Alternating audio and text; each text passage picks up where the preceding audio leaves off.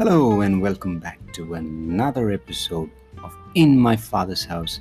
And this is your host, Ranjit Peter.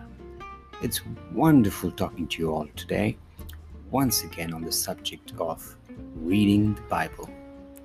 Today I'm going to talk to you about why is it important to read the Bible by revelation and not by tradition. What do I mean by that? Well, I don't know about you. I want to share some personal experiences that I had when I was reading the Bible. I used to call them as scary scriptures. For example, in Matthew chapter 7, verses 21.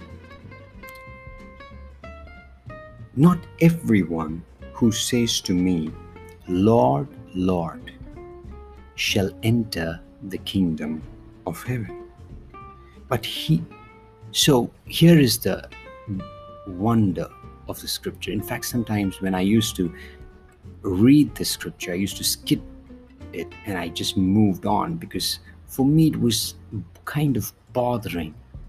Well, am I accepted then? Am I doing everything that is pleasing to Him? So I got into a more work conscious. How do I make Him more happy? How do I please Him more? Because the scripture said, Not everyone who says, Lord, Lord, will enter the kingdom of heaven. In fact, it goes on to further say, Many will say to me in that day, Lord, Lord, have we not prophesied in your name? Cast out demons in your name? And done many wonders in your name. And the Lord would say, I never knew you. Depart from me, you who practice lawlessness. Wow. Now that was very inviting for me to go back to the Ten Commandments, follow it to the T. But trust me, I failed until the Holy Spirit started revealing to me the scriptures. When I invited the Holy Spirit to talk to me about the scriptures, especially this one which was bothering me a lot, he explained very calmly, Son, read the verse once again. What does it say? I thought I kind of knew it all along. And I said, Lord, I knew. I know what it says. But nevertheless, as I said, as Peter said, at your word, I will read it again. Not everyone who says to me, Lord, Lord, but shall, en- shall enter the kingdom of heaven, but he who does the will of my Father in heaven and I continue to read, many will say, but the Holy Spirit interrupted me and said, Wait there. See what it says again. But he who does the will of my Father in heaven. That's the part which was more important. It's not the part which was scary, which was not everyone who says who would says, Lord, Lord, and who prophesy in his name will enter the kingdom of heaven, because that discouraged me from getting to know about the gift of prophecy and the other spiritual gifts that God talks about in 1 Corinthians chapter 12. So I continued with the Holy Spirit in asking, explain me further. So he asked me to turn to 1 Thessalonians 5 verses 12 onwards. Because remember, he said, only those who do my Father's will, my Father's will, will enter, will enter. So, what is the Father's will? That's why these are hidden truths, hidden mysteries. So, if you read First Thessalonians chapter 5, verses 12 onwards, And we urge you, brethren, to recognize those who labor among you and are over you in the Lord and admonish you. So, number one, know your leaders, your spiritual leaders. Recognize them, acknowledge them, love them, take care of them. Very important. Second, to esteem them very highly in love for their work's sake. Show love to them in kind and in every manner possible. Be at peace among yourselves. That's the third one. Be at peace among all your brothers and sisters in Christ.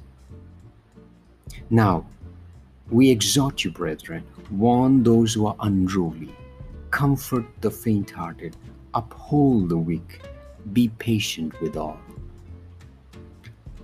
See that no one renders evil for evil to anyone, but always pursue what is good, both for yourselves and for all.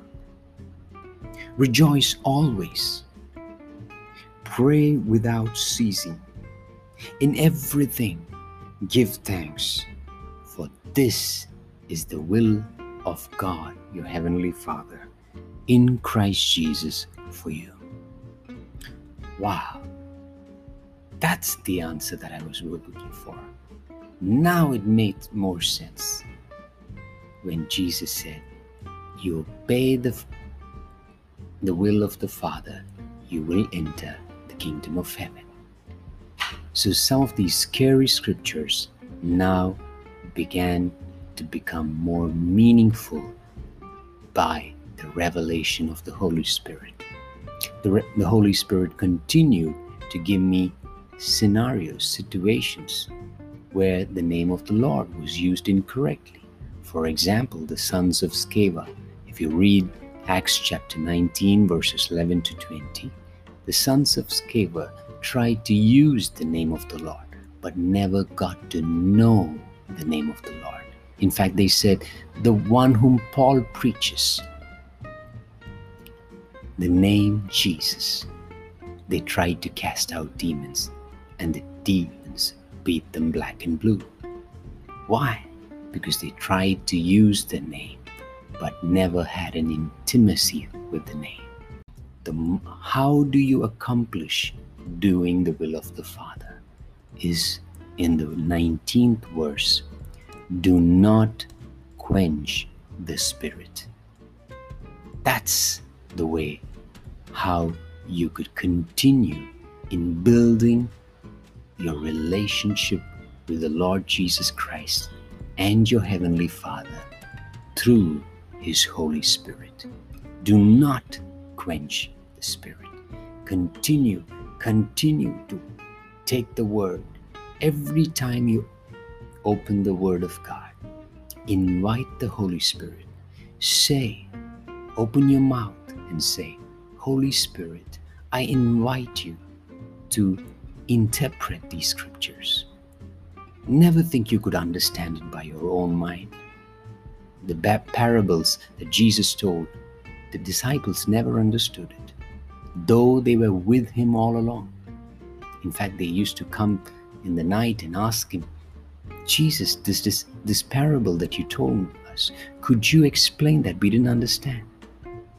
So do not assume that you know it all, but sit in the presence of God. And as I said, say these words out of your mouth Holy Spirit, I invite you to reveal these scriptures that it may take root in my heart.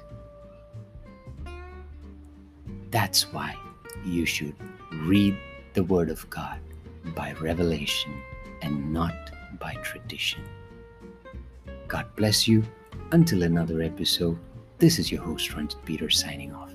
Have a blessed God given day. Amen.